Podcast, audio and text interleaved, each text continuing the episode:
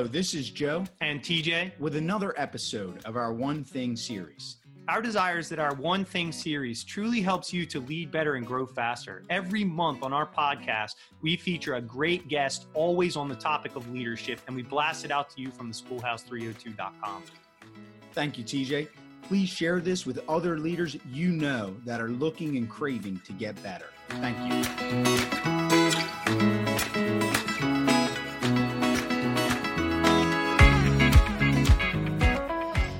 Hello, everyone.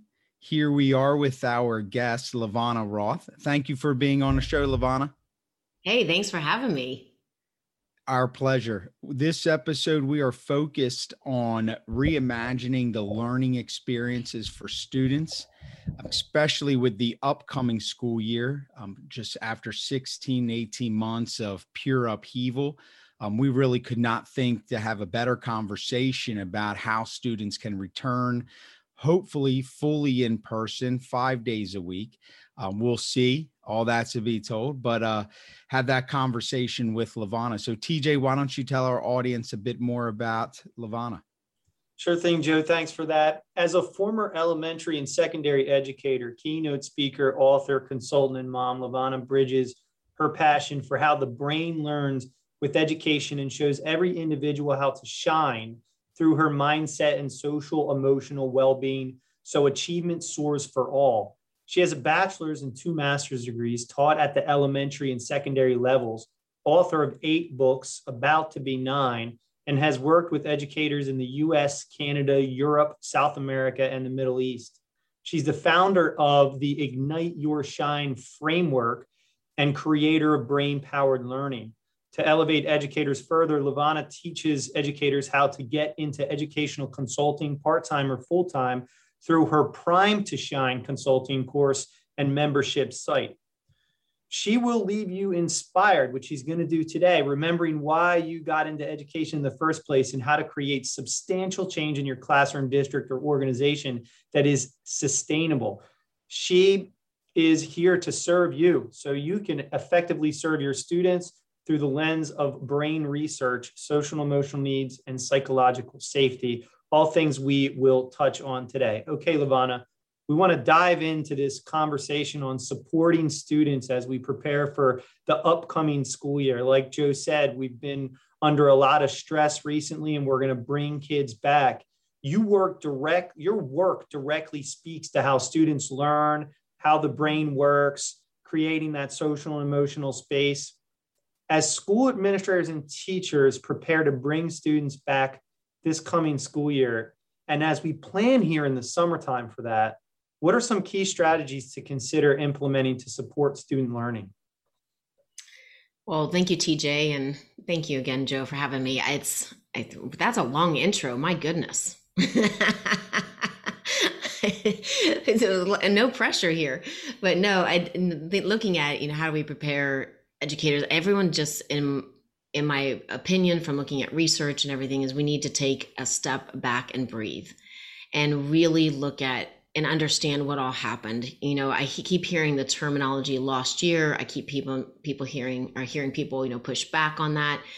And one of the things I wish we would get would do less of is get caught up in ter- terminology of things. You know, it really comes down to like what is best for kids, what is best for teachers, what is best for our families and the schools and it's going to look differently for everybody you know but if i think of you know we look and going back to it's really about relationships and letting that be a core piece but going deeper and understanding that everybody every single person just went through a pandemic a pandemic that no one could have probably ever foreseen coming except unless you're in whatever they call the people who do all the the studies of you know pandemics but even then, you know, and, and no one came with a manual on how to do this, and no one has a manual going back.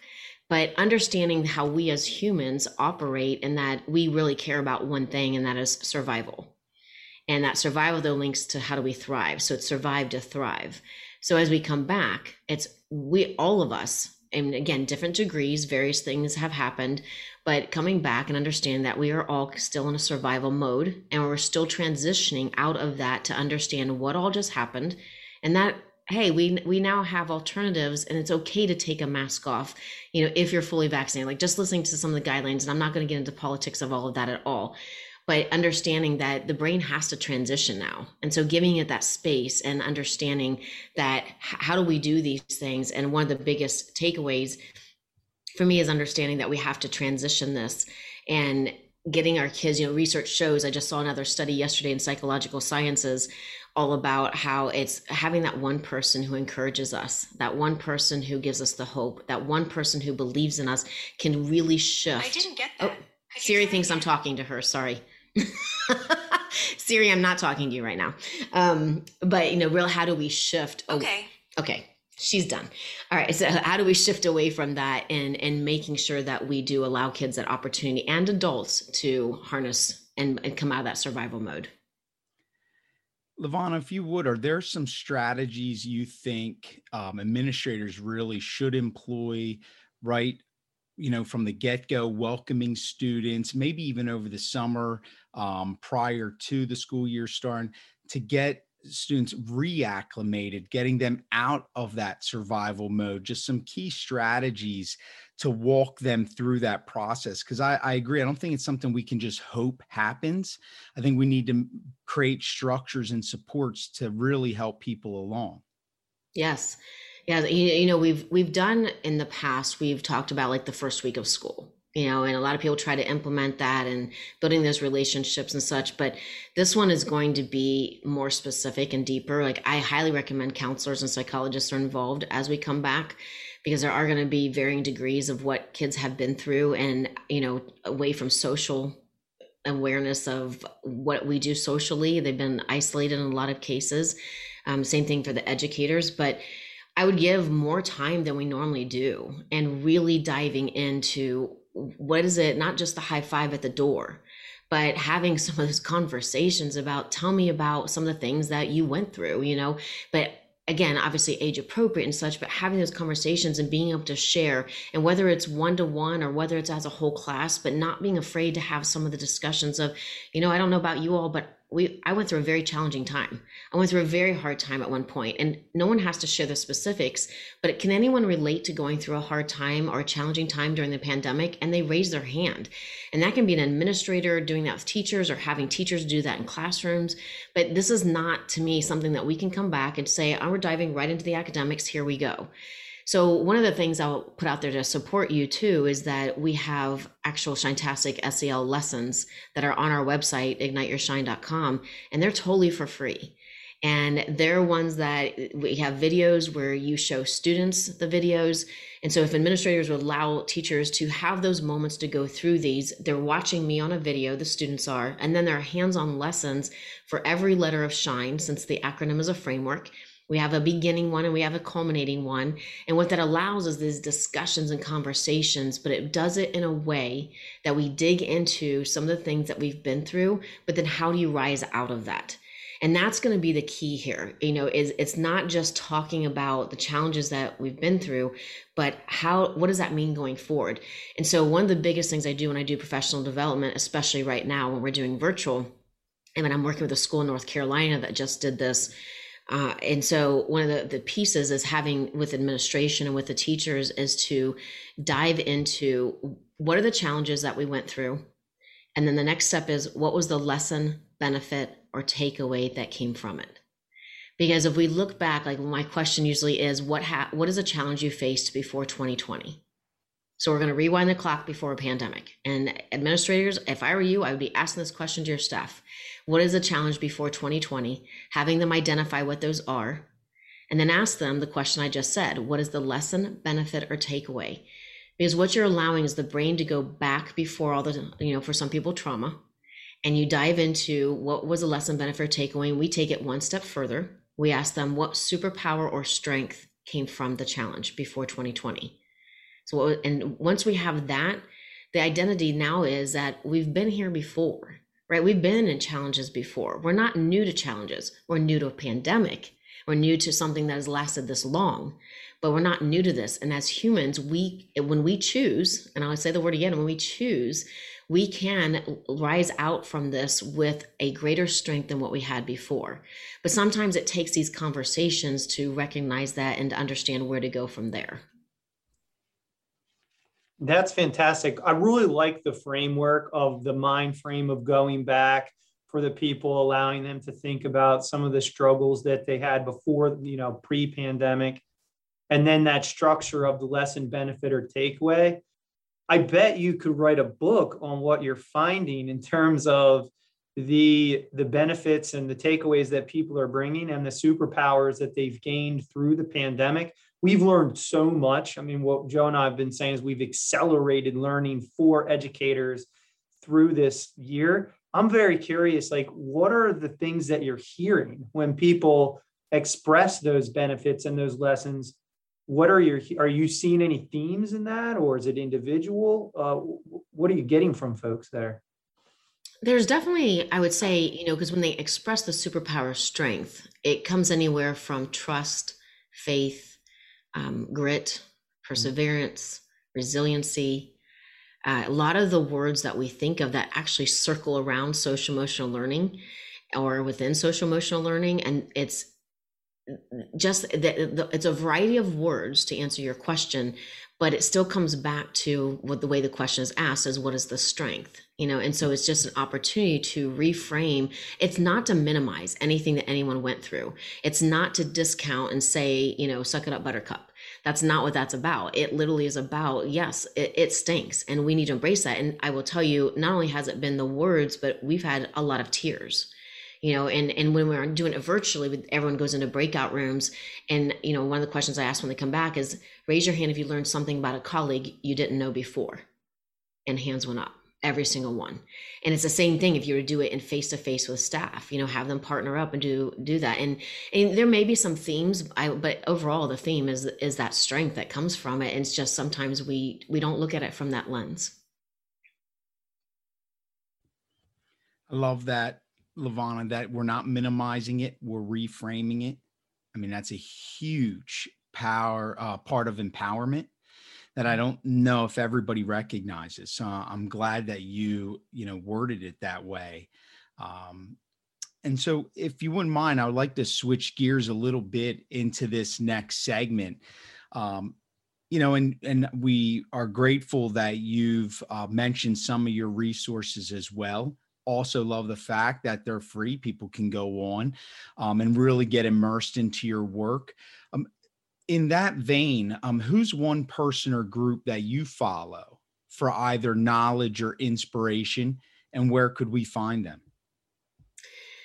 Yeah, so psychological sciences is definitely one that I look at a lot of the research. You do have to pay for the membership for that, but it's all of the studies that come from psychology, and a lot of them have to do with SEL or well-being. Not all of them, but it's you know encompassing a lot. So that's one way. I, one thing I'm looking for. Um, I do have friends who are psychologists, you know, and, and cognitive psychologists, and so that is learning from them as well. So I, you know, there are podcasts definitely out there. There's one I just came across yesterday. I'm trying to think of the name of it. I can't. I, I have to let you know if I if I come up with it because I was going to start listening to it and I hadn't yet. Um, and then, yes, obviously the SEL lessons that we have a resource. But I know that ASCD has also come out with with some books. Um, one in particular, actually, I came across was some about improve every lesson plan with SEL or through SEL, something like that. And that's another great resource to have. Um, yeah, I, I just pay a lot of attention to things around the brain. Not that they're all correct or accurate, but if you look at the study and, and know the sources of like psychological sciences, for example, is going to be very credible. I don't know for answering, giving you like answers that I'd like to give you. no, I think that's very helpful, and we'll try to link back to as much of that as as possible. I do think um, I'm glad that you brought up the cognitive psychology and just even cognitive science in the first place. Um, we're firm believers that organizational psychology, like the work of Adam Grant, and then the cognitive science around how the brain responds to learning, we don't talk enough about that in education. I, I, Why do you think that is? I mean, in terms of leading an organization, but then also in terms of like even lesson planning with retrieval practice in mind and things that we know work interleaving and spacing. Why do you think that is? It's absent in our profession, and I think it should be a focus. I couldn't agree with you more. Like I'm nodding my head you know, vehemently because I'm like, yes. Uh, so this is where you know, as a teacher, you know, a lot of things were happening for me, and um, all good things. And they had asked me to mentor teachers, and I was like, "What do you mean mentor teachers?" Like, okay, I know what the word means, but how am I supposed to mentor a teacher? I don't know to mentor them on because they're doing the same thing I'm doing, right? No, they're not. And it finally clicked when I started going to neuroscience conferences, digging into cognitive psychology, started presenting with them around the world and learning so much from them with and I was I was the person that was taking like it's funny I think it was in Spain or Lebanon, I can't remember, but there's a sign, a picture I have, and it says Doctor, Doctor, Doctor, Doctor, Doctor LaVonna. Like, you know, I'm the odd one out, and I and I'm like, oh, well, that's interesting. But I was the bridge from what the research was, that they were talking about into education. But what hit me though was how many times, like, what do we do every day as teachers? We teach to the brain. Yet, if you go back and you look at any of the coursework you had as an undergrad, majority of us never had a class on teaching the brain. And that's where I think the first disconnect, and some are starting to change that, some universities, thank goodness, but that's the big disconnect, is we don't even have those conversations.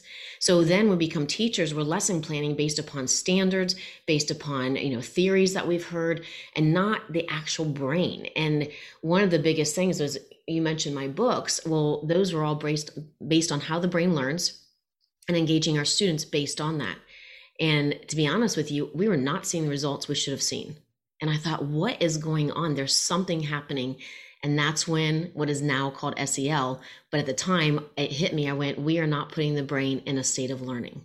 Mm. So the brain cannot learn if it is in a hyper mode or if it is in a mode of survival, which again is what a lot of our students and teachers are coming back with. So again, that transition of an importance to do that. So, you know, for me, I'm I wish we would change this. I love teaching on. As a matter of fact, I just did a webinar before recording this um, on how do you engage your students through the lens of brain powered learning.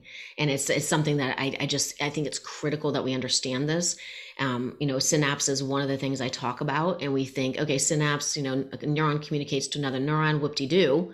Well it is actually hugely important because when one neuron communicates to another neuron there's a saying in neuroscience that neurons that fire together wire together and what that means is that the more they communicate the same message, the stronger they become.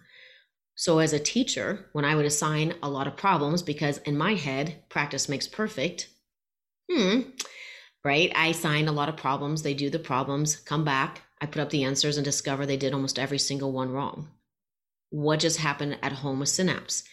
Incorrect, incorrect, incorrect, reinforced over and over and became a stronger connection. And the beauty is, I can, we all can, create a new neural pathway that's called neuroplasticity. So we can do that. However, I have to hope that that new neural connection is so much more powerful than the old one, which often takes uh, something powerful that that child we can relate to or have an emotional connection to, or repetition. The problem, repetition, takes time. What do we not have as educators? Time, because there's already this much huge amount to teach in a little amount of time. Oh, you know what? I think we could talk about this for the, the rest of the show. Um, but I, I, and I, um, I love the concept. I really like that you you draw the connection between the brain research for learning and SEL. I think that's a, a missing. I, I think the neuroscience is missing. Period. Because I actually could argue that our education departments and our colleges and universities should live in the cognitive science department or some aspect of cognitive science lives in education. And because we need to hear from cognitive scientists our teachers need to hear from people who are doing that brain research on how the brain works. I, the refreshing thing and, and not to go down a spiral down a hole here is um, go tj go. I think i do think that the concept of spacing and interleaving can give give educators a little bit of hope regarding time that they can let time pass and come back to a concept and that that's not just okay but should be encouraged Um, and last thing I'll say on it, this the, the self-efficacy and the confidence of the student that comes from the SEL, I think, is the game changer in the classroom. Yep. It, TJ, I'm glad you said that because you know when we talk to other people, they're like, "What do you do?" You know, we say we sell confidence. And what we mean by that is not literally that, but yes, literally that. We are the whole thing is if you don't aren't confident in doing and taking a risk and learning and believing that you might be able to do something, just not yet. So the growth mindset. If you pull in all this, it relates back. If we think of every time we raise a hand, so this is going to tap into psychological safety too. But every time we, we raise a hand and I'm willing to either be a learner or a contributor or even a challenger, that is completely different set of where I am in my confidence level. If I don't even feel included, I'm not going to do any of that, let alone ask questions about i didn't understand this could you clarify let alone so what you're saying is is this connects to this is that correct it, it, or I don't, when you say that, I would disagree because those are all levels of psychological safety of whether somebody is willing to do any of that. And it comes down to confidence. But that confidence then comes back to what we call a human focused culture. So, are we focusing on the humans we have in our buildings, aligning them with building up the confidence and belief in who they are so they shine the, framework to then be able to learn at the level we want them to be able to learn? And then they thrive. All right, folks, you just got a mini podcast on neuroscience and you didn't know that was coming. Um, I'm going to ask our next one thing series question. I would say that we could go down a whole uh, host of other things with this, and I do. I'm gonna I'm gonna just reiterate as educators, we've got to do a better job of including the neuroscience, the cognitive science, the organizational psychology, as well as the SEL as a as a forefront of our lesson plan, and it's not separate it is the the bedrock. What's one thing that people should try to do on a regular basis that might make a difference in their day or life? A couple things. One i would say become aware of your thoughts. Um, we hear that. We know that. But i i oftentimes what i find oftentimes what i find the disconnect in is are we doing it? Right? So the first one i'm to say is a self-awareness of thoughts. I'll come back to that in a moment. The second one i'm to say is self-care so again, we hear that, we know that. The question is, are we doing it? And so when I when I step back and I think about thoughts, like what are the the thoughts that we're having, and do we have the ability to reframe it? Are we making the choice to reframe it? And so, you know, a lot of times, like I, I'm a most people who know me will say, I, "LaVonna, you're really positive," and I am, but I wanted to become aware of my own thoughts. And so one day I I was just kept popping in going okay what was my thought just now? What am i thinking? And i had a little reminders around. And at the end of the day i was shocked at how many tally marks i had of negative thoughts. But when i reflected the negative thoughts were about me. I could reframe for everybody else but for me i was the exception. And that showed me that i had to do some work on me because i'm human i'm like everybody else and there shouldn't be the exception of it and so I'm going to encourage if you're finding yourself having a lot of negative thoughts, even if it's not about you, what are those negative thoughts about? Why are you having those negative thoughts? It's okay to have them right? You are human and and we now know the term toxic positivity. If we continue oh no everything's fine. Oh everything's great. Oh no it's going to work out just fine. I'll be that can be toxic positivity. It's okay to sit with the emotion and to feel how you're feeling but rising back up out of that and one of my tricks for that is to ask myself when I'm saying something about me or a situation is is that true? Right? Is that true what I'm thinking? And if I'm in one of my moods where I'm like, yes, it's true, right? I am stupid. And I'm having like, because, you know, I had a thought of that was so stupid of me and I am stupid. Then I ask, is it 100% true? Would somebody else say it's true about me? No. So now what I'm doing is I'm teaching myself to question my negative thoughts, to question things, whether they are really facts or not.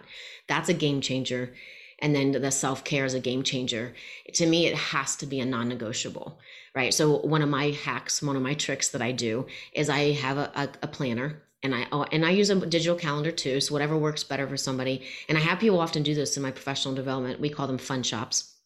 But what I have them do is, is take out their calendar. And so administrators, if you're listening, do this. If you're an educator, do this.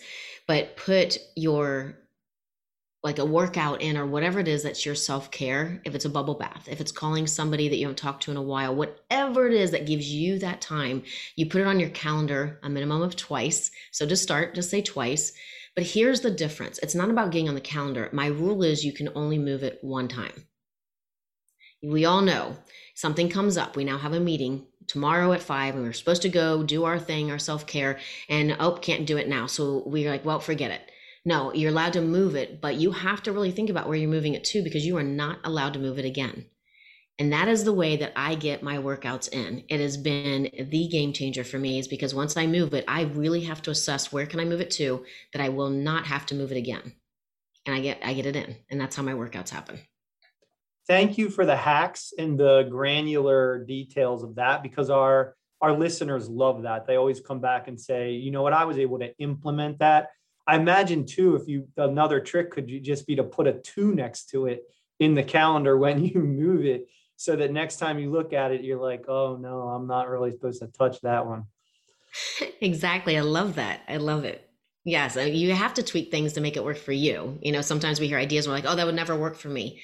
Well, let's try a different approach of how could that work for me and see if you can find another way. It's a great hack. I mean, time blocking is a hack in and of itself, but people don't think to time block. Even people who are great at time blocking don't think to time block the self care. So thank you so much for that. You're oh, real quick, TJ, if you don't mind, I want to say on that. That is the other thing is that on my calendar, I put everything that I cannot move. You know, if there's a certain meeting I can't move it, it goes down. The very second thing that I, ca- I calendar is my self care time. It mm-hmm. It's not number three or number five or let me work. No, it is number two good deal. I mean, that for me, I just, my hack is it has to be the first thing in the day or it won't get done. yes. So I need to do it first and it needs to get done. And so if I try to say I'm going to do it later, it won't happen. Um, so you're steeped in the research. I mean, you, you not only just rattled off the neuroscience and, um, and some of the self-care stuff and just even the talking to yourself. I mean, there's more and more research coming out about how to listen more to your internal dialogue.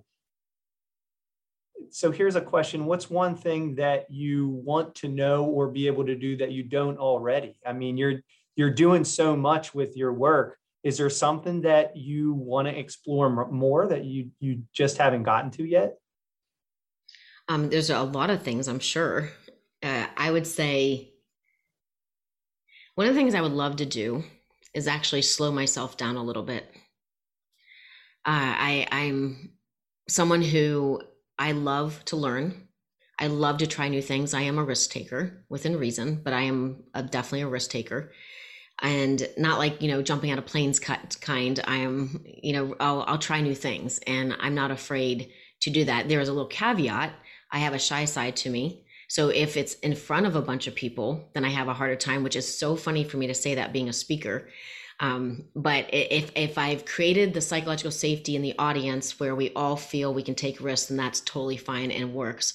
But because I'm such a someone who loves to learn, like I'm constantly, oh, let's do this, let's try that. Oh, I want to do that. Oh, I need to read more about that. Oh, I have to listen to. And I get to the point where I feel behind because I'm overwhelming myself. And it's totally something I can control, but it's taking the awareness of myself to, to pull back and slow down and say, okay, let's get reasonable about this. Like what are, let's prioritize, which is something I've recently started to do is prioritize things so that I say what is most important for me right now. And if you don't get to the rest of it, you're not a failure. You, you know, you were, you just set it up in a way that you were not setting yourself up to be successful at times either. LaVonna, can I ask a follow up to that? How how is how hard is it rather for you to say no? So when you're prioritizing and and saying no, I know a lot of people we've talked with, that's a challenge. You know, especially in our fields of education, we like to say yes, we want to help. Can you just elaborate on that a little bit? Yeah, so it is very difficult for me. Um, I'm not someone who likes to, well, I don't think really anyone likes to be told what to do, but I also don't like boxes, right? Like I don't like to be put into a box. And as a matter of fact, with Shine, you know, that's part of what we talk about is that we're amazing at putting kids into a box. And that box is reading, writing, math, and science. And our kids are so much more than that. And what they're going to do in life is so much more than that. So if we're going to set them up for success, we can't put them into that box. So when I hear no, I automatically immediately go, hmm, okay, no, no that way. So how could we do it then if that's the no? And so I love it. I love the challenge of it. I love searching for other things, but I've also had to learn to put in my own boundaries because it is easy for me to overcommit. Uh, you know, I, I don't like to disappoint anyone. I am an overachiever and I'm working on that. So putting those boundaries in place are part of how I'm learning to take self-care to another level as well. And I think as you're spot on, Joe, as educators, we are in this not for the money. We're in it to support and to help and to encourage and make everyone better and to make an impact. And because of that, it's so easy. Like when I work with new teachers, I tell them, you have to draw a line in the sand. Like you are in a career path that is all about passion, which means passion you love to do and you will commit until you burn out you have to figure out where that line in the sand is. So whether it's leaving at three o'clock and not doing any work till six, or you stay in the school building till six and you're done for the night, you don't do anything else. Same thing for our administrators. You know, uh, in this day with technology, everybody's boom, boom, boom can be reached at any second. So you have to draw the line in the sand and decide where am I drawing my boundaries to say no, because there's always one more thing to do, one more strategy, one more person, one more phone call, one more anything. There's always one more. LaVonna, you hit on a, a, great point. When you become a leader of leaders, you always have to be at the top of your game, though. So, what is something that you do that continues to support your growth as a leader? And is that something others could replicate, find, or you really um, that self development when you're leading others? I do read a ton, um, and I combine self care with learning. I am, like I said, a learner by nature. So I think leaders, if you're wanting to learn, wanting to grow, whether you, let's say you go on a walk, you know, I, I do hardcore workouts and I also do walks. And my walks or my driving is my learning time. And so, whether it's a podcast or whether I'm on Voxer and I'm in, in, groups and I'm listening or having a conversation with somebody, that to me is that support system that you can create. I also have once a month a group that I get together with through Zoom and we collaborate and talk and share. And to, to me, that's something simple that all leaders can do. And we tend to think, well, I don't have an hour to do that. It doesn't have to be an hour. Whatever time you can dedicate is the time that you get to immerse yourself in, absorb, and have a t- moment to reflect and say, well, what does this mean for me, either personally or professionally? LaVonna, is that Zoom group? Is that like a mastermind? You throw out an idea and wrestle with it, and it's like with colleagues or other leaders? Yes, you're correct. And I didn't know if you'd know the term mastermind. So, yes. Yeah, absolutely. In fact, I had it this morning. we're we're big fans of Napoleon Hill. And, yes. Uh, Think and Grow Rich. All of that. Yeah, no doubt. Excellent. We I, listen. It's a success on this podcast when somebody quotes uh, Napoleon Hill. So we love it. Final question, LaVonna. What's the one thing that you used to think that you don't anymore? Um, I'm going to go pretty personal on it. Um, and that's, I used to think that I wasn't enough. You know, I, I it just, it's how I grew up. It's things that were said to me. It's a father walking out the door when I was born. Um, and not knowing who he is today. So, you know, it's a, it's a pretty deep answer, but it's also why my heart is so much into this because it, it took a major car accident where highway patrol thought I, that nobody survived and I walked away with only a broken arm. This was in 2010. And that was the moment that I realized I was living my life for everybody else and not in a healthy way. It was all about people pleasing. And it was all about the day that someday, when I met my father, I was going to tell him all the things that I did and I didn't need him. And I didn't need him now. And that was the aha moment that I thought, wow, you are so in this for everybody else and not for the right reasons or in a healthy way. So that is a, another core purpose with Shine. You know, I was a student who I did great elementary, middle school, grades started to decline. If I showed you my report card for high school, you would see D's and F's. And I did get into college. I don't know how. In my first semester, I had a GPA of a 1.2. I was put on probation to be kicked out. So it reaffirmed I wasn't good enough. And so when we look at this, I realize we are good enough, but we're set up and the way that our society looks at things and education at times too is that we look at all the negatives of what we're not able to do and i thought well what if we shine? And that's how the acronym literally came out to be what it is and that's where our focus is on there's a reason you're here and let's capitalize on what you do bring to the table and stop focusing on you're you're reflecting everybody else's greatness what's that's their greatness and none of them are the same.